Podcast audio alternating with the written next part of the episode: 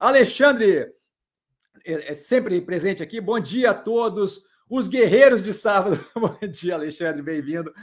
É sempre super educado. Cassiano, no seu último vídeo do Banco do Brasil, você mostra a sua primeira compra nos 43, no ano seguinte a 50, e depois reduzidas é, paulatinamente. Quando podemos abrir uma exceção para compras acima do valor da compra anterior? Perfeita pergunta, acho ótimo.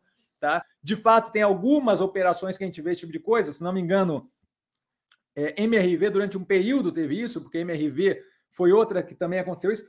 É, se você olhar ali as compras a 50, tá? mais cara do que o preço mínimo pago, o que, que acontece? Aquilo dali era um momento, final de 2019, se não me engano, certo? Você tinha um mercado extremamente lá para o topo já, com pouquíssima opção para investir fora do que já estava muito é, no topo. Então, todo o capital que saía, que sobrava, como é que era feito? É, operação de curto prazo. Ah, ela bateu 55 e arrefeceu para 5, para 50. Você tem ali 10% de redução no preço, aproximadamente. Matemática que podem fazer de cima para baixo, de baixo para cima, vai dar alguma diferença. Não é esse o ponto da discussão. Por favor, não façam isso comigo, tá? Mas assim, porque esse tipo de coisa me dá no, no, no, no nervo, para não dizer outra coisa. É, você tem ali um 10% de diferença.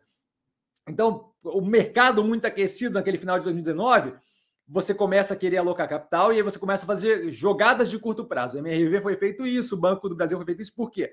Operações muito estruturalmente fortes, num momento de, é, não, não vou dizer exuberância, porque não era propriamente exuberância, mas de um crescimento agressivo do mercado brasileiro, de modo que sobram poucas operações para você alocar capital, especialmente pensando médio e longo prazo. Então, o que você começa a fazer? O capital que sobrou operações de curto prazo. E aquela dali do Banco do Brasil foi uma que acabou ficando com capital preso lá dentro. Mas o que, que acontece?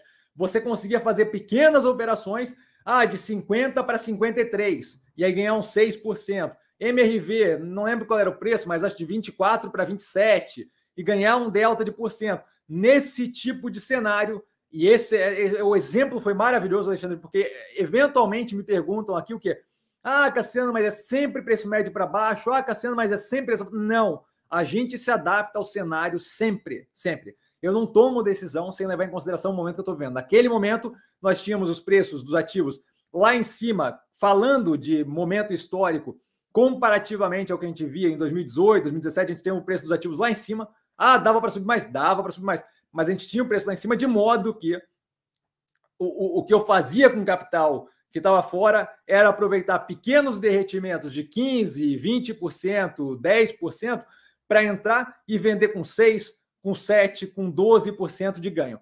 Aquilo dali foi uma dessas operações que ficou presa, e aí você consegue ver 43 a entrada, a 50 na sequência, que é justamente aquele para dar a jogadinha, por quê? Porque naquele período, naquele movimento, tinha batido 55, 57, acho, reduziu para 50, pá, para marcar um 6% para cima, para poder usar aquele capital entrando e saindo do mercado, porque era outro momento. Aí na sequência a gente tem a pandemia e aí vocês conhecem qual é a história que segue, certo?